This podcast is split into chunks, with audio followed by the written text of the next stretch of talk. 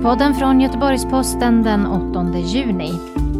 Massiv polisoperation, 155 svenska gripanden.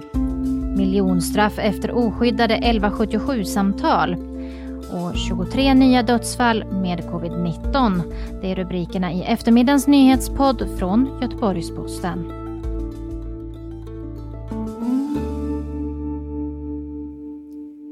Kriminella trodde att de kunde kommunicera skyddat via den krypterade appen Anom.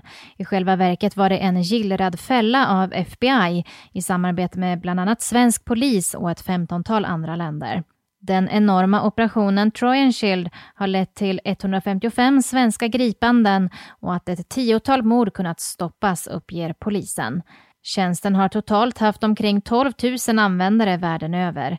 Brottsrubriceringarna rör främst grova narkotikabrott och grova vapenbrott. Företaget Medhelp ska betala 12 miljoner kronor i sanktionsavgift.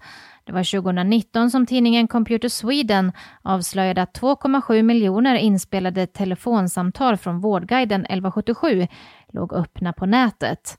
Flera av de känsliga telefonsamtalen hade dessutom laddats ner. Medhelp anlitade ett företag i Thailand för hantering av samtal på nätter och helger. Inspelningar av dessa samtal blev sen av misstag tillgängliga på en lagringsserver, det skriver TT.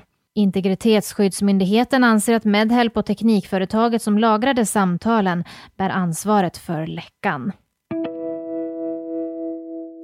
Ytterligare 23 dödsfall med bekräftad covid-19 har rapporterats. Det meddelar Folkhälsomyndigheten.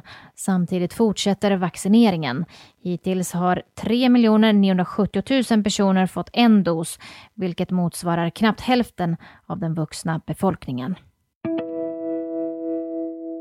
Under ungefär en timmes tid gick några av världens mest vältrafikerade sajter inte att nå.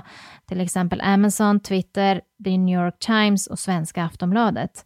Felet kopplas till internettjänstleverantören Fastly.